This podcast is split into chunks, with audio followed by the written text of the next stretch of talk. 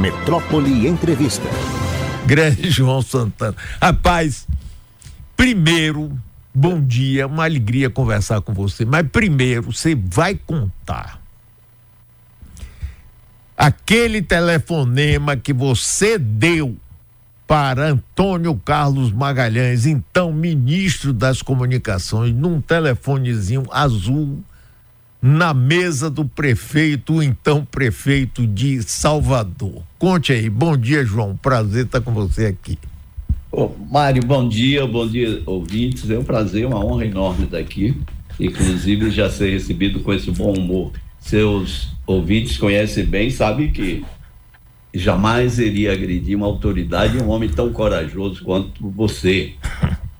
E mas a, nós sempre tivemos uma relação muito forte de defesas, nós, eu falei você, intransigente da cidade de Salvador e com uma proposta arrojada, coisa que ao, aos poucos foi sumindo da, da política municipal e da política baiana em geral. Isso aí pode tratar depois. Quanto a esse telefonema, realmente é um fato muito curioso, provocado, obviamente, por você, e, e que surpreendeu o, o senador.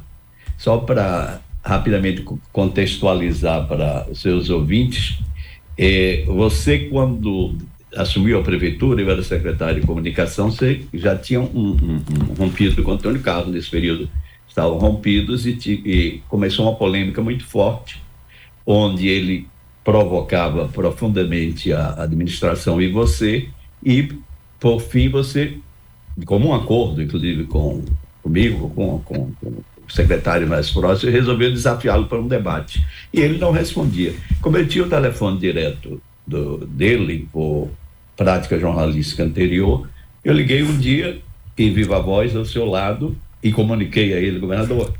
É aqui é João Santana, e vai eu queria dizer ao senhor que eu tô, estou em viva voz e estou gravando essa, essa nossa conversa. Estou ligando em nome do prefeito Mário Kertz, que gostaria de convidá-lo, não é? Desafiá-lo para um debate. Então veio aquele silêncio do outro lado, porque eu acho que ele. Acho não, qualquer pessoa, ele ficou surpreendido. Era um homem de, de grande impetuosidade, mas também se surpreendia a um tipo de abordagem desse tipo. Então começamos um diálogo, ele tem, ele não sabia direito. Pela primeira vez eu senti o Antônio Carlos um pouco sem saber se iria com agressividade comum, porque sabia que estava eu tinha avisado para ele, tá, vivo voz estava gravando, ou não, mas foi muito interessante. Mas vamos, vamos adiante. Esse é um tema muito bom e eu sei que você vai contar isso em algum momento com mais detalhes. Não, mas peraí, qual foi a reação dele? Não, você, vamos até o fim.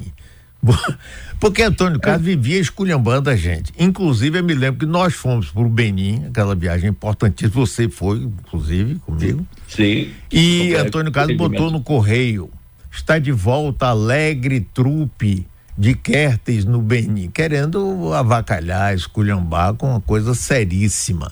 Sim, mas aí você chamou, disse que estava convidando ele para um debate. Pô, até o fim, João. Sim, mas eu sinceramente, ele foi agressivo, dizendo não, que isso era, no fundo, não sei se ele usou que era uma molecagem, que sua e minha, etc., a partir que ele, quando ele recobrou da surpresa. Mas não deu resposta de nenhuma forma, não disse nem sim, nem não.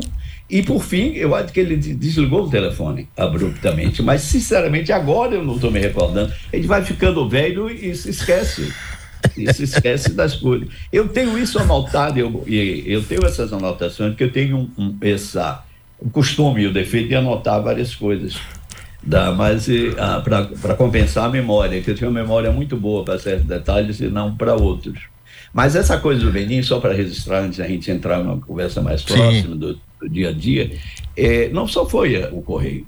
Praticamente, com exceção talvez da tribuna, toda a imprensa baiana não entendeu e reagiu com, com, com uma crítica que, no fundo, nada traduzia claramente uma postura racista em relação à África, em relação aos negros baianos, que não entendeu a importância da, daquela visita e dos, do, da, da, possibilidade de início de um traço, de, de, de uma, uma, política direta de, de, de uma prefeitura, e que denotava, inclusive, a grandeza que você que você impunha a sua política, a política de Salvador como uma cidade internacional, que foi a grande metrópole do Atlântico Sul, no século XVII, século XVIII, e, e que, principalmente século XVII, e que estava sempre entrou depois num ostracismo fabuloso, que retornou, retornou. Então, a voz internacional e falar com os ancestrais africanos, da forma que se promoveu, foi muito importante, era muito importante. Foi, o curto prazo não permitiu que isso florescesse, nem que tivesse um segmento à altura dessa iniciativa.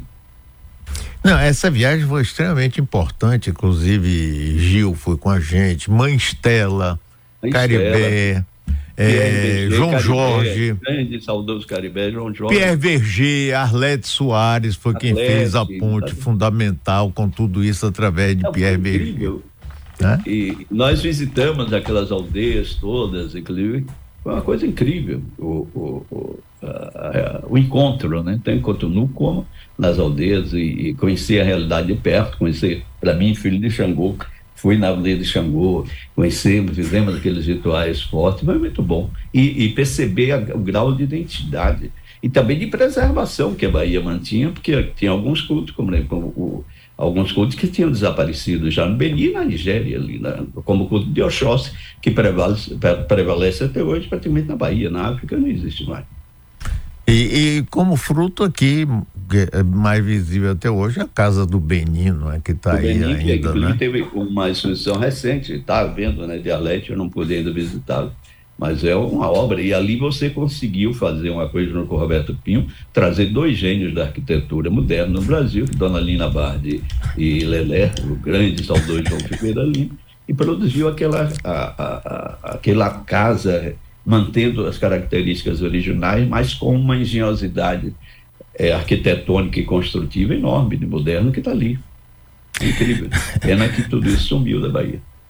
Ô João, nesses três anos que nós trabalhamos mais juntos ali na prefeitura, a gente viveu grandes emoções e coisas fantásticas. Eu me lembro do dia, rapaz, que a gente conseguiu laçar a Lina Bardi, que ela tinha saído aqui da Bahia expulsa, não é? É, tem aquele célebre cinco anos no, no, com os brancos da Bahia. Tem um texto é, incrível. Pois é, aí nós trouxemos Linda, Lina a propósito dela receber a medalha 2 de julho. Tem até um videozinho que é muito interessante. E aí, quando estávamos lá no Hotel da Bahia fazendo essa solenidade, digo eu que eu dizendo, homenagem, papapá, pipipi, que ela vai trabalhar com a gente, ela olha assim, com um olhar de surpresa. Lembra disso? Claro, e, é, e, e a, aquilo me deixou com frio na barriga pela irreverência da Dona Lina, né? Que ela era capaz de, de provocar uma vontade ali de, de falar. Mas foi um trabalho muito interessante e que, e que não prosperou, né? Você vê a prova enorme é o que fizeram depois com a Ladeira da Misericórdia, que é aquela reconstrução incrível daquela plano piloto que ela fez ali, projeto piloto, de, daquelas casas, etc., e que foram depois abandonadas, não sei como é que está hoje. Eu passei, eu passo sempre ali e, e, vi que parece que a própria ladeira tá, virou um, só uma entrada permitida para estacionamento privativo da, do, do, do, da, do prefeito e da, os funcionários da prefeitura. É, e está fechada, fecharam a tá rua. Está fechada, incrível, é, é terrível e, o, o, que aconteceu. E a própria proposta de reconstrução, de, de, de, de, revitalização do centro histórico, que na época o termo era revitalização mesmo, que estava se acabando, a, a, coisa emergencial que você fez de, de, de evitar o arruinamento de, de, de, centenas de casarões, e depois a proposta de reconstrução, tudo foi boicotado. Aqui hoje, João, a gente precisa que venha um turista estrangeiro, tome um supapo lá no, no Pelourinho, para aí a prefeito dizer que é botar 200 câmeras de segurança. Eu não sei de onde se apareceram, não apareceram. Também ninguém acompanha para ver nada, fica uma esculhambação. E pronto, rapaz, e estamos conversando. Mas olhe, não vamos ficar aqui porque o Muro das Lamentações fica em Jerusalém, não fica aqui em Salvador. Né? Exatamente. João, você é, é, jornalista, escritor, teve um papel importante, inclusive, na derrubada de Collor, né? O negócio da Fiat Elba. Você está lembrado disso tudo, tá? Sim, sim. Inclusive, recentemente eu tive que lembrar mesmo, porque é, não é esse podcast que está no ar, Colo Colo, tem um documentário sendo produzido é, pela é, Globoplay, e eu, a equipe veio me entrevistar sobre essa, ah, esse episódio também do Heriberto, etc., que, que nós descobrimos lançando pela história. Mas, está na Globoplay, é um... isso? Vai entrar, parece, a gente está produzindo. A Globoplay está com um podcast, Colo versus Colo, que eu não ouvi, é de rádio, parece, mas desse não, mas tem um segundo, que não sei como vai ser o nome, que é um, um documentário grande, me parece. Sim, mas aí depois você entrou no marketing político. Certo. E, e trabalhou, inclusive, fora do Brasil, em vários lugares. Mas vamos falar especificamente sobre a Argentina, porque ah, a Argentina está em polvorosa agora, né? É, o momento que a Argentina vive é um momento que merece uma observação profunda de, dos brasileiros, pelo, por tudo que está acontecendo lá. E você, você lembrou bem, eu tive o privilégio de, de Eu trabalhei praticamente 10 anos na Argentina, junto a, a governos provinciais, estaduais importantes e a, a, presidência da República. Eu fui assessor íntimo direto do presidente Dualde. Eu vivi e estudei é, é, profundamente a política argentina. Perante o que acontece hoje na Argentina, o que é que isso é, significa? Muito pouco, porque é muito, muito rico e complexo o que está acontecendo. Agora, para mim, não é surpresa que um, um personagem como Javier Milei não tivesse surgido antes na, na política argentina. Por quê? Permita me permite fazer uma rápida digressão o, e na, na, na, coisa psíquica, psicossocial argentina e mesmo do, do, do, do humano, do, do eleitor. Uh, você sabe que a grande parte das funções específicas ocorre sem o controle da consciência. Então, imaginar que o voto, as preferências políticas, elas se dão, elas, o princípio que rege a decisão do voto, ele é racional, intelectual, é um erro. Ele é profundamente, profundamente emocional e, e inconsciente. E, e fazendo uma black com uma coisa da, da neurociência, que a, a, a, as preferências políticas e as preferências afetivas elas são alucinações controladas fortemente pelo consciente e às vezes elas ganham do seu controlador. E o que acontece? A paixão afetiva, a, a preferência afetiva vira uma paixão louca, desencontrada, absurda quando perde esse controle e a preferência política vira fanatismo. Essas duas coisas, para entrar na Argentina, sempre dominaram o imaginário argentino, a paixão, essa coisa que virou caricatura, clichê, mas é verdade, aquela paixão sofrida do tango, e ao mesmo tempo uma espécie de de fanatismo político que sempre teve. O argentino é muito mais aguerrido do que o brasileiro. Você vê no próprio futebol, as torcidas argentinas é, é um espetáculo assistir. Bem, então por que não aparecer um, um, um elemento como Javier? No momento que o mundo está essa coisa desse desvario fanatista da alt-right, da direita, da ultra-direita, mas o momento que ele surge e a forma que ele se manifesta é muito curioso e pode trazer uma perturbação profunda à, à política eh, latino-americana e à política é, internacional brasileira. Se não souber se relacionar, caso ele vença. É muito cedo para dizer que ele vai vencer, mas há vários fatores perigosos. Primeiro, ele está em marcha em ascensão, ele vem em ascensão. O que aconteceu nas passos, nas, nas primárias argentinas, ele atingiu 31, etc é, um, é, é uma ascensão. Segundo, já está acontecendo uma coisa mais perigosa, que com esse resultado, eu tenho falado muito com alguns colegas argentinos e políticos amigos lá, o establishment parece que, como sempre, já está se aproximando dele. Entendeu? Então já tem uma crise se aproximando, se faz um acordo, uma crise, o Macri, no seu pragmatismo, etc., etc., se faz um, um acordo com o Milley. O establishment argentino econômico, que sempre termina se aproximando, como fizeram com Bolsonaro aqui, imaginando que podiam controlá-lo, e os militares, que é grande incógnita, que o militar argentino, como sofreu um golpe profundo do poder civil, diferente do que aconteceu no Brasil, ele está muito retraído, mas quando ele se retrai, ele também tem os grupos secretos que atuam, ninguém sabe qual é a relação direta dele. Então, se junta esses fatores, o, o, o Milley pode terminar ganhando tem muita água para rolar, então é um perigo. É um perigo que ele pode acontecer, porque as propostas dele são as mais irracionais possível. É por isso, inclusive, que provoca a, o eleitor inconsciente para votar nele, porque o país destroçado economicamente, é, politicamente, uma revolta muito grande que lembra um pouco a grande crise de 2001, 2012, o que se vajam todas, quando parecia que o país estava, de fato se destruindo e queria é, fazer uma grande revolução, uma reforma política muito profunda e de fato não aconteceu isso. Mas agora também nós estamos à beira disso. Inflação de cento e tantos por cento, juros de 118%, desemprego altíssimo, etc. Então, um perigo. Agora, no caso desse candidato de ultradireita ser eleito, eh, o, o, Brasil tem uma interdependência com a Argentina muito grande. Né? Hoje, o atual presidente é muito ligado ao presidente Lula, pessoal e politicamente.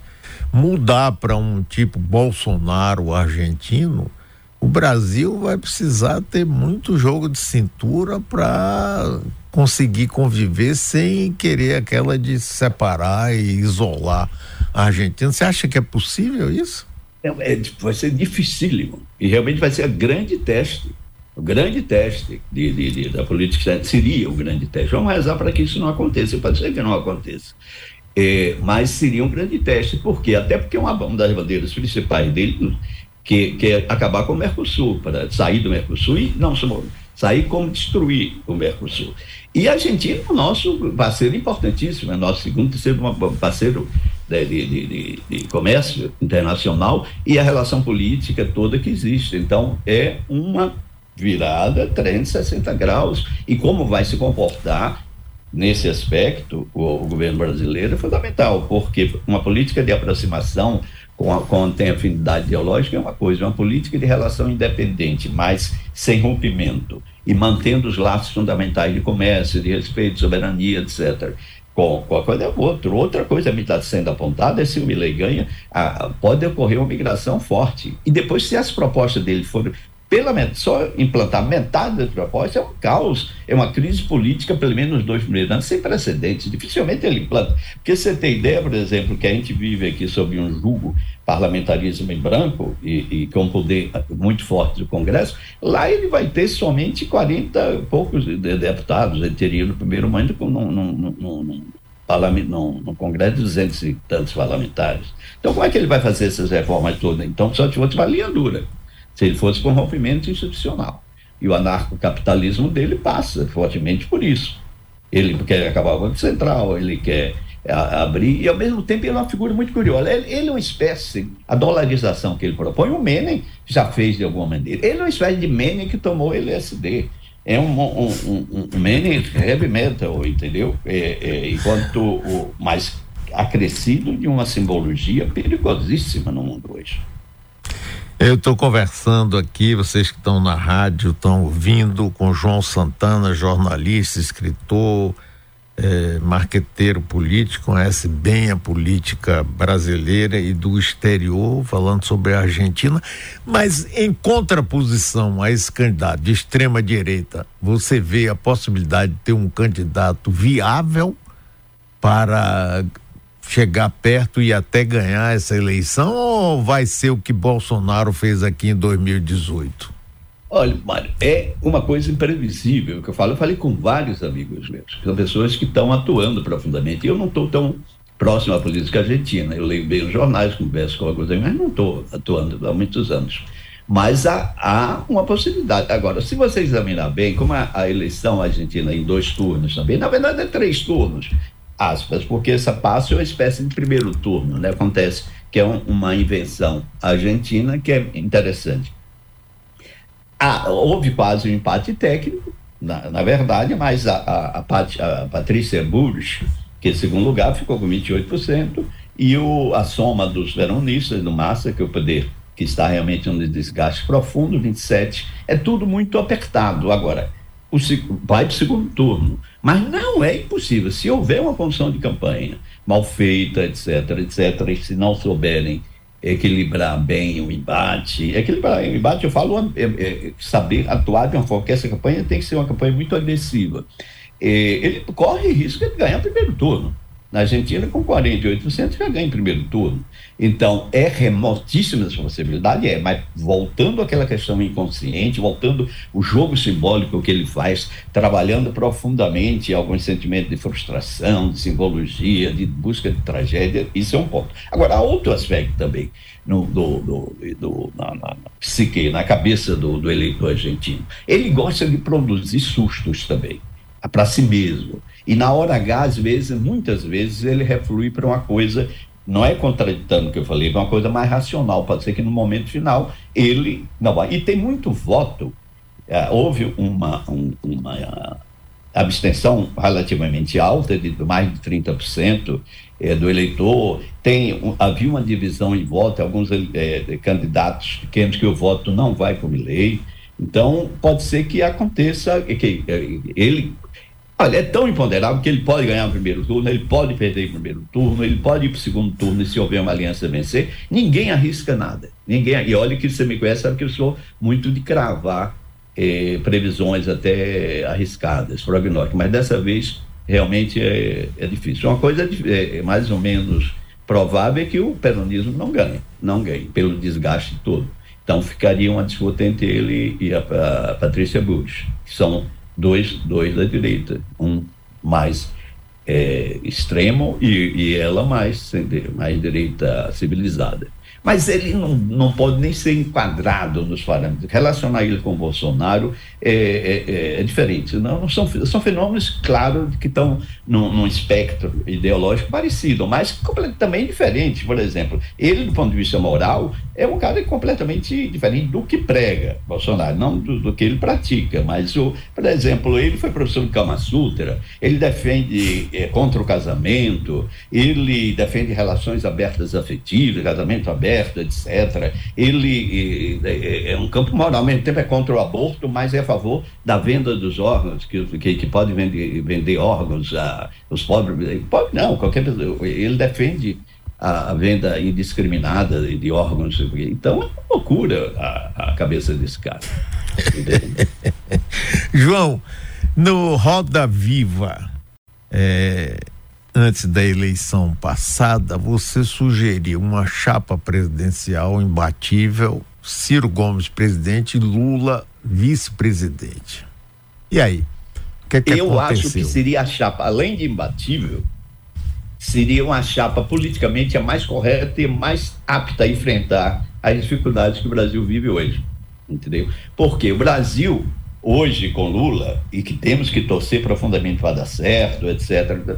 Não só por esse medo que volte Bolsonaro, etc., porque é, a cada dia essas coisas ficam de. Pode até ser que Bolsonaro não volte nunca mais, suma da política, pode ser que venha alguém pior do que ele, não é isso. Mas esse, esse, é, nós estamos firmando, abrindo um, um, um novo quadro. Mas essa chapa com o Ciro e, e o Lula vice, o Lula poderia ser fazer o que ele gosta relações internacionais, etc., para fazer e, e, ser uma espécie de garante institucional, de certa maneira, e o Ciro fazer aquilo que ele pode fazer, porque o Ciro é um formulador, é a pessoa que, que tem um poder de formulação, projetos claríssimos e coragem pessoal e jogo de cintura para fazer. E, e, e, não é o que, é que o Lula faz hoje? Um reformismo tímido, com um clientelismo uh, perfeito e que se juntar tudo, as dificuldades econômicas que vamos enfrentar, a dificuldade política que vão se agravar dentro do Congresso, tem tudo para não dar certo. Ou ele faz uma mudança e promove e, te, e enfrenta com mais firmeza a, o, o, ambiente político e, e, e vencendo todas as dificuldades, ou vai, teremos uma crise institucional no médio prazo, uma crise institucional que pode desaguar em grandes problemas políticos, econômicos, políticos principalmente, e que pode conduzir o Brasil para, depois de um confronto forte, pode conduzir para uma saída de parlamentarismo, que na verdade e corrigir a distorção que existe hoje, que é que nós temos uma Constituição que já é dito parlamentarista, mas com presidencialismo. E hoje não temos temos um, tínhamos um presidencialismo imperial, um, que se transformou um presidencialismo de coalizão, depois ficou um presidencialismo refém do Congresso com Bolsonaro, e que Lula está tá lutando contra isso, mas repetindo práticas e não tem conversado com a sociedade com a clareza e o nível de mobilização necessário, entendeu? Para fazer essa grande transformação. E é muito difícil, por quê? Porque Lula chegou ao governo também, a campanha de Lula, ele não vendeu nenhum projeto claro, não envolveu a sociedade com um projeto claro, dizer, vou fazer isso, isso, aquilo. Record tinha uma memória afetiva muito profunda, muito grande, sabe, de, defensor dos pobres, etc., mas não falava das reformas profundas que o Brasil tá, tinha que fazer. E as tentativas feitas agora, a reforma tributária, a reforma política não se fala que é fundamental. A reforma tributária é um, é um arremedo de reforma tributária. Entendeu? As grandes questões, ontem, por exemplo, essa questão da, da, da, do apagão do apagão. Que, no fundo, o apagão, ninguém, não vamos arriscar nenhuma hipótese, que é muito cedo, pode ser salvadeiro, tudo que já foi dito. Mas tem uma coisa que pouco foi dita. Ela serve profundamente para mostrar o absurdo que foi a privatização da Eletrobras. Nisso o governo e o Lula têm falado muito, mas gastado mais retórica do que ação.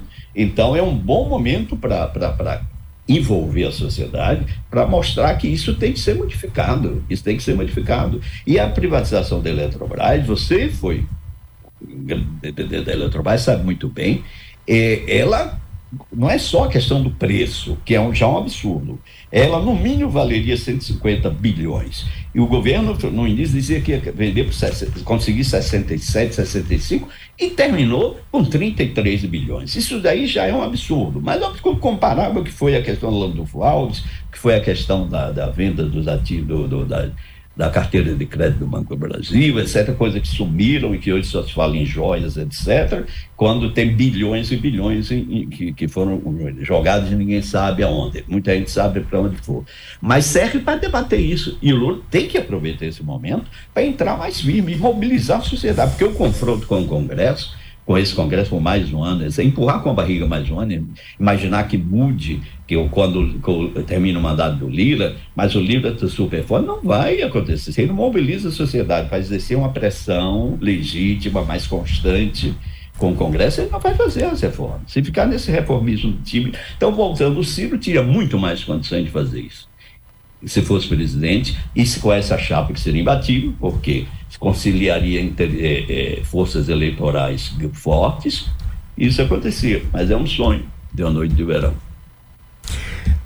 Estamos conversando com João Santana. João, veja bem, é, logo no princípio do governo Lula 3, é, a, a, performance de Haddad em relação ao Congresso foi elogiadíssima.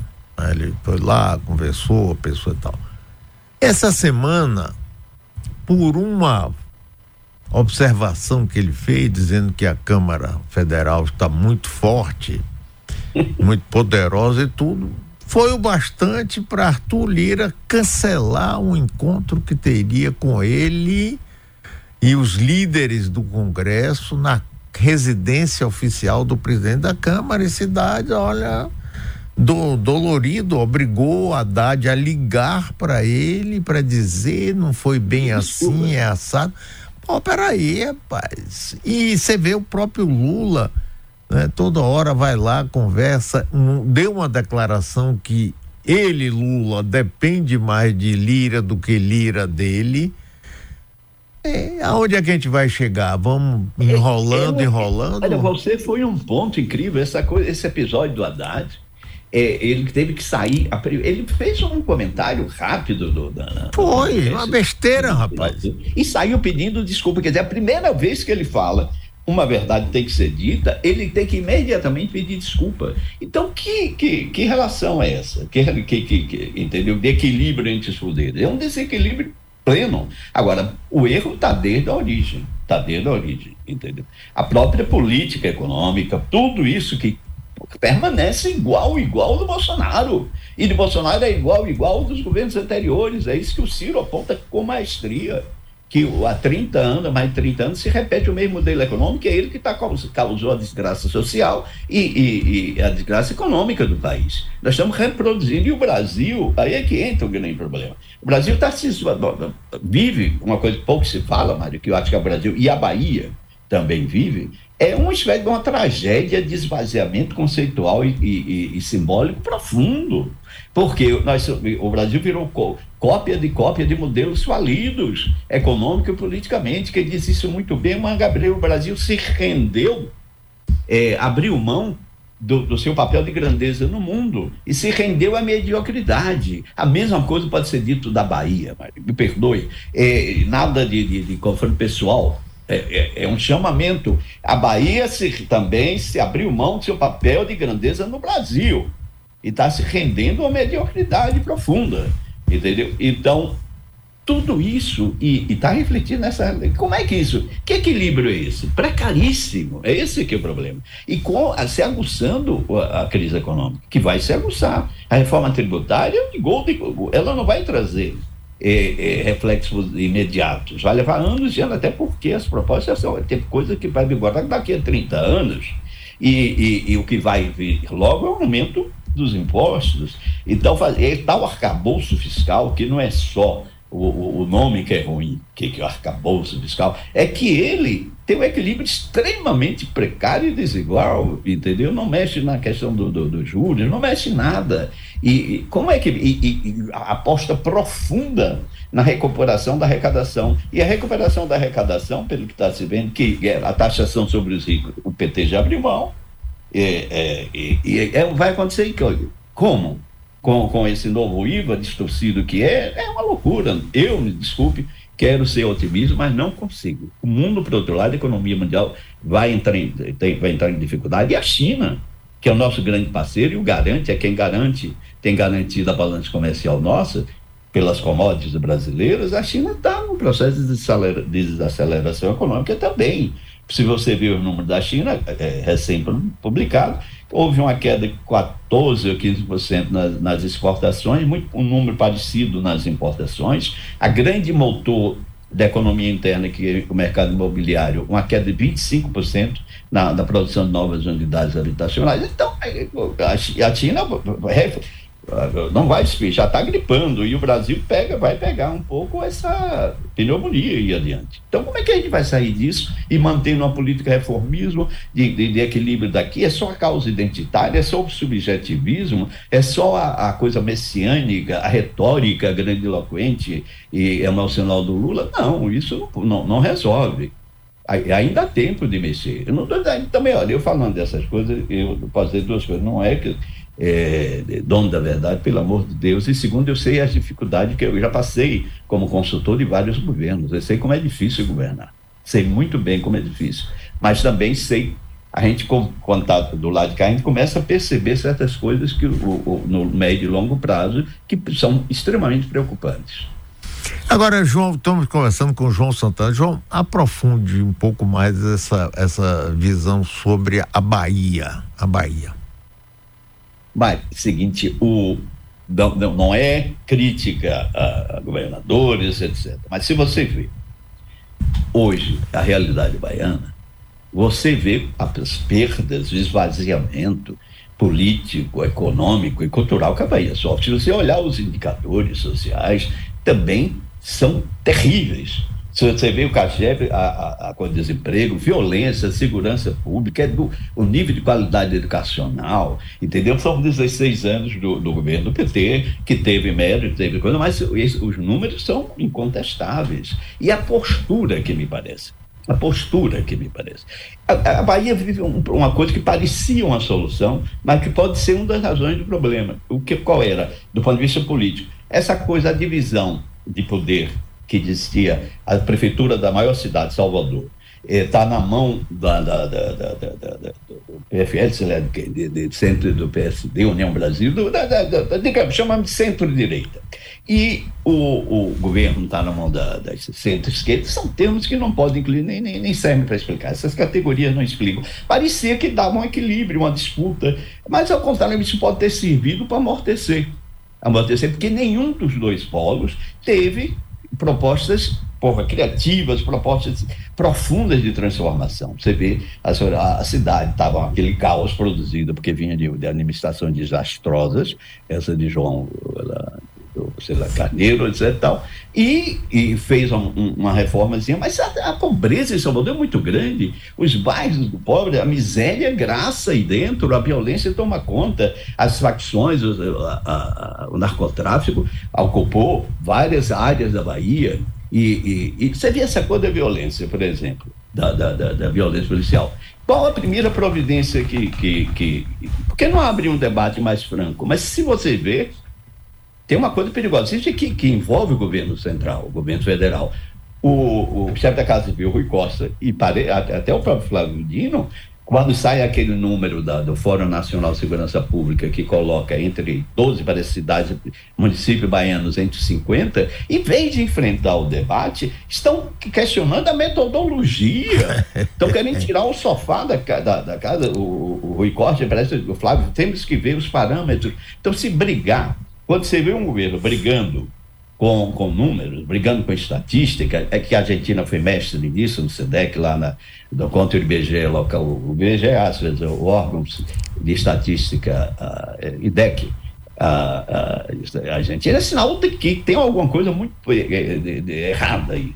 Não, vamos abrir debate. A Bahia não tem debate político. E culturalmente também, se você imaginar, onde está a, grande produção acadêmica da Bahia? A universidade pode estar fazendo coisa, mas mas não, a gente não vê comparado com coisas passadas. Onde está a mesma coisa é, é, estética? A Bahia já teve produções estéticas muito mais profundas, seja artes plásticas. O cinema baiano tem poucos heróis aí sem ajuda nenhuma tentando fazer. Se compara o cinema é, é, atual da Bahia com o de Pernambuco, é uma vergonha para a Bahia, não por falta de médios cineastas importantes que tem, poderiam estar produzindo, que não tem o apoio também, seja do meio empresarial, seja da, da, do fomento cultural do Estado.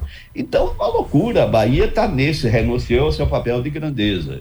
Que no, na época da sua prefeitura, por exemplo, tinha essa proposta. Tinha essa proposta.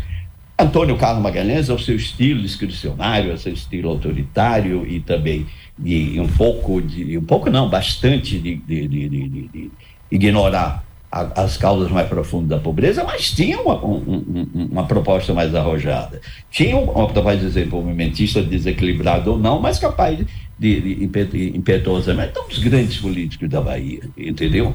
Então, a Bahia tem que abrir os olhos para isso. E o pior é que o que está no horizonte aí é uma perpetuação de, de, de, de pessoas, de, personagens, de políticas não é, é, iguais. Não que essas pessoas não possam se transformar. Quando eu falo isso, é uma humilde contribuição ao debate, isso é que estou me expondo, etc. Mas para a sociedade abrir os olhos, todas as entidades, entendeu? A FIEB, a Associação Comercial da Bahia já teve.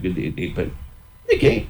É, as entidades todas também, a OAB tem uma entidade, entidade de poder menor, mas a BI é uma que se renovou, a Associação Bahia, mas nem imprensa, o trabalho que a, que diretoria tem feito é interessante, mas tudo isso é muito pouco para um Estado com a pujança e, ao mesmo tempo, até esse esvaziamento demográfico está acontecendo em Salvador. Entendeu? O que é que tem? Baiano tem que abrir os olhos. É que, e, e não é uma tarefa só de governo, é uma tarefa de sociedade. Pois é, João, eu concordo inteiramente com isso. Você sabe que eu aqui brigo muito com isso. Tem hora que eu digo assim, rapaz, olhe, eu fico aqui feito um panaca velho, rapaz é, acordando de manhã cedo para falar coisas que ninguém está interessado em ouvir. Aí você vê, de um lado, a última eleição, digo, para o governo da Bahia. Né, você tinha a Semineto e Jerônimo, União Brasil e PT. É hora nenhuma eu vi um debate sério sobre propostas. A Semineto dizia: segurança é importante. Eu me preparei a vida toda para ser governador, vou trazer uma coisa pessoalmente como se ele fosse o mago. Né? A proposta dele era essa. O outro lado do PT disse: não, nós estamos trabalhando bem, fizemos metrô, fizemos isso, fizemos aquilo, vamos continuar a fazer. Próximo ano teremos eleição para a prefeitura. Do lado você tem Bruno Reis com a proposta dele, né? É o concreto man, né? Eu nunca vi tanto concreto não é? a, a paisagem sendo destroçada, o ponto de vista cultural é só entretenimento, festa de Réveillon, carnaval, não sei o que, mas não tem nenhuma, zero, zero divisão, zero, zero. E provavelmente, quando tiver um candidato de oposição, vai falar mal de Bruno. E Bruno vai falar mal do governo e ninguém vai apresentar proposta nenhuma. E no dia nós vamos lá eleger um. Rapaz, está demais. Então, no meio disso tudo, João, eu estou dizendo o seguinte: panaca sou eu que fico, não, em vez de estar tá dormindo até tarde e ficar na, na Maralina pescando pititinga, eu venho para aqui para falar coisa que ninguém quer ouvir. Ah, pá, tá demais. Ao contrário, aí. Mário, me desculpe sem estar jogando confete, mas essa voz que clama do deserto, e você exerce isso muito bem, é fundamental. Ou se abre o debate, ou tem uma voz clamando no deserto, vamos usar metáforas e lembranças bíblicas para isso, ou não vai, e, e o que você diz é muito ouvido, veja a sua audiência, veja, ah, ele não pode, agora quem tapa ouvido, alguns poderosos podem tapar, porque é conveniente tapar. Agora, e tudo isso que a gente está conversando, que você disse melhor do que eu, é a coisa mediocrização, a, coisa medíocre que está acontecendo no Brasil inteiro, é. entendeu? Esse esvaziamento conceitual e simbólico, e grande culpado, o petismo é culpado também, o Lula é culpado disso também. É, é uma soma de coisas. Se você vê bem essa mediocrização, é, é, o que é que acontece num painel assim, bem, bem, bem, também ocorrendo agora, é uma pincelada. Aí a gente vê uma força emergente como os evangélicos. Nós vemos é, regiões emergentes como o, a, a, o Brasil Central, o Centro-Oeste. Deixa eu abrir um parênteses aqui. É, vou, vou falar uma coisa que, que me ocorreu agora. A Bahia, voltando a essa coisa de esvaziamento e fragmentação da Bahia, a, a, presença de lideranças fortes, que a gente não vê visivelmente, eu estou vivendo mais na Bahia nesse período, que eu vivia muito viajando, é, é, onde está a presença? Você mais vê a região do, do centro-oeste baiano, a, o mais puxante da economia baiana. E está ali no famoso Matopiba, isso que chama Mato Grosso, Tocantins, Piauí, Bahia, e essa parte da Bahia de Luiz Eduardo Magalhães e, e, e Barreiras por ali. Não, não se espante que daqui a alguns anos não venha um movimento separatista ali, que o Matopiba mesmo queira virar Estado, contra essa pasmaceira que está eh, eh, o Brasil. Daqui a pouco você vai ver o, o que pode acontecer. A gente já teve experiência frustrada ainda com o cacau, a região sul, ainda era um polo emergente que tentou que o estado de Veracruz, sei lá como era, não me lembro bem. É, mas o Matopiba é, seria, e é uma realidade uma, uma geopolítica nacional mais, mais complexa, se, se os pedaços do, do, do, lá da, Mato Grosso, pedaço do. Porque essas regiões estão ficando muito autônomas, porque o dinamismo econômico é muito forte. E politicamente, a política sempre é um pouco mais lenta, essas transformações políticas. Mas se forma liderança, eu não me surpreenderia se não viesse uma tentativa separatista ali. Diferente dessa babaquice do, do Zema, que propõe um, um separatismo uhum. é, sul-sudeste em relação ao nordeste, não institucional, mas político e econômico, um no, novo tipo de, de, de, escravismo contra a gente, contra os nordestinos, que, que, que sempre carregaram nas costas o país, que não é São Paulo, que é, é locomotiva, mas carrega os nordestinos com um papel fundamental dentro disso, e, e, completamente vilipendiados, esquecidos e mal interpretados. Se mais voltando, então a gente tem no Brasil. O que? os evangélicos com, enchendo a alma popular com metáforas do Velho Testamento e com o, o um, um, alta ajuda do televangelismo americano. A gente tem o bolsonarismo com esse neopositivismo, moralismo militar é, é, é, falso moralismo militar e aquela caldeirão do alt-right, dos absurdos sanguinários antidemocráticos. Nós temos o petismo repetindo metáforas antigas do Lula, e etc, etc. Nós temos o, o, a Igreja Católica, o, a progressista que ficou no espaço depois que a mão poderosa João Paulo II cortou o cordão umbilical da, da, do Vaticano II e da teologia da libertação perdida. Agora vamos voltar ao catolicismo na Bahia. Poderia, a Bahia poderia ser uma meca do catolicismo popular. E o que acontece? Nada. É outra coisa, não vamos. A Igreja Católica. Nada, nada. Porque temos uma santa forte carisma popular, nada. onde é que está a pastoral da, da, da, da eh, afro-católica? Não para confrontar o candomblé, e tampouco para tentar fazer falso sincretismo conceitualmente equivocado, mas uma política de convivência, de fortalecimento mútuo que a Bahia. Nada! A igreja também está nisso. E aí fica, aí fica também o, o, o, o Brasil Central, fica viajando nas commodities, em sertanegismo. Então, o país, às vezes, me deu, onde a força popular, você vê os grandes artistas como atuaram na campanha passada, em vez de estar tá preocupado em abrir o debate, se renderam ao medo, a covarde, ao medo covarde em relação ao Bolsonaro e uma submissão capacha do Lula. Então, eu não sei, velho. E, e, às vezes pode ser que seja coisa de, de velho é, ranzinho e rabugento. e por isso, não, mas, mas você é fundamental. A gente não pode se perder nisso. Ô, João, vamos falar um pouco mais sobre violência. Isso que você falou é rigorosamente verdadeiro. Inclusive, aqui na quinta-feira da semana passada, eu abri aqui o telefone. Eu quero que todo mundo fale qual a visão que vocês têm de, de violência. E essa coisa de você tem uma estatística, claro, a gente está vendo, a violência está aí na cara da gente, rapaz e dizer, não, mas peraí, qual foi a base do levantamento? Pô, isso é conversa mole para boi dormir, coisa horrível. Mas veja o seguinte, a nossa elite, rapaz, é extremamente perversa. Ela não percebe como ela está fomentando o aumento cada vez maior dessa violência e se refugia em carros blindados, em condomínios fechados e viajando para o exterior, para Miami, para Nova York, vou para Europa, vou, vou, vou, vou, esquiar em Courchevel ou em Aspen. Ah, a merda, rapaz. Quando a maioria da população brasileira é maioria.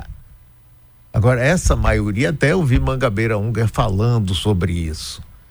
Essa maioria não tem a visão cidadã de que ela tem direitos na posição que ela se encontra. O ideal passa a ser se transformar em empreendedores e futuros capitalistas, quando a gente sabe que isso não vai acontecer nunca. Hum. Mas isso dá uma anestesia geral que permite que se aceite isso e extravase em movimentos de violência cada vez mais crescentes. E aí? a gente faz o? Mário, brilhante a, a, sua análise. Pouco eu tenho a, a completar e, e agradeço a citação ao meu grande amigo, guru e professor, o Roberto Mangabeira Unger, que é o pensador que eu considero mais brilhante que o Brasil tem e mais é, mal entendido ou, ou ridicularizado pelo seu brilhantismo, que o Brasil é um negócio. Mas essa questão da violência é isso. Primeiro, essa, esse papel da elite, nós da elite, é, de, de, ter suas defesas e não, e, e, não perceber as coisas que estão acontecendo. Que eu convivo um pouco com, com, com, com parte popular também. E, e essa grande mortandade que está existindo, o confronto, e depois é o seguinte: não pode também é, criticar de uma forma simplesmente superficial e a, a polícia, a polícia do exército. Eu, pessoalmente, uma, uma ligação afetiva com a. Meu avô materno foi um, um humilde soldado de polícia, honesto que, e, e batalhador, e, e, que era um homem extremamente sério, honrado, pacífico e cumpridor de seus deveres. Então, tenho uma relação afetiva com a polícia militar. Agora, a, a ação que, que, que a, a, forma de atuar também pode ser questionada. Mas a, a, ignorar que a Bahia foi deixando entrar nos últimos dez anos essa transferência da, do, do, da, dos comandos, da, das facções, aí não, o Nordeste inteiro, mas Salvador, pela sua coisa aprazível, pela sua pobreza absurda, pelas suas áreas de habitação subhumanas, etc., ela virou um, um, um, um universo pleno de, dessas, dessas atividades. Então, é, é muito difícil. O que não pode, eu falo, é tem que se reestruturar a ação repressiva, a coisa a, a preventiva. São, é fácil sei, falar isso, mas se não tomar uma atitude, e depois é o seguinte, tem que haver um movimento de, firme da, da, de consciência e de ação civil, da sociedade civil, das elites também, porque senão vamos todos ser engolidos por essa onda de violência. Vamos todos, quando não vai ter nem de abrir os olhos, entendeu? É um problema, é um problema. Estamos parecendo muito velhos negativistas, mas não, eu acho que o peso, o peso da experiência, a, a, liberdade de falar e de pensar que, que, que traz esse tipo de desabafo que você está fazendo, que eu estou fazendo.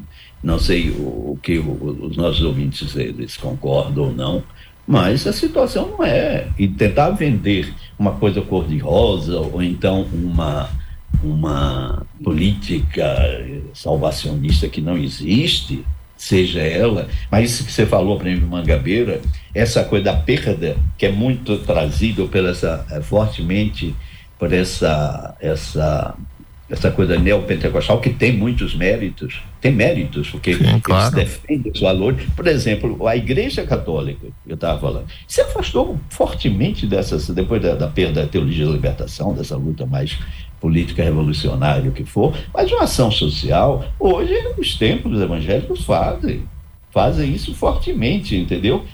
De, de, de atender as pessoas, assistência jurídica, de, de, de, de conforto às famílias, de, de, de, prevenção do ou acolhimento dos drogados, de trânsito. Tudo isso está sendo feito ali de pecúlio, de empréstimos, etc. O pastor é um pouco tudo isso. Espero que uma boa parte deles use isso da forma escamoteada de clientelismo, etc. e favorecimento pessoal. Mas é, existe uma ação permanente não percebida disso. E a Igreja Católica, não onde eu sei, não tem uma atuação.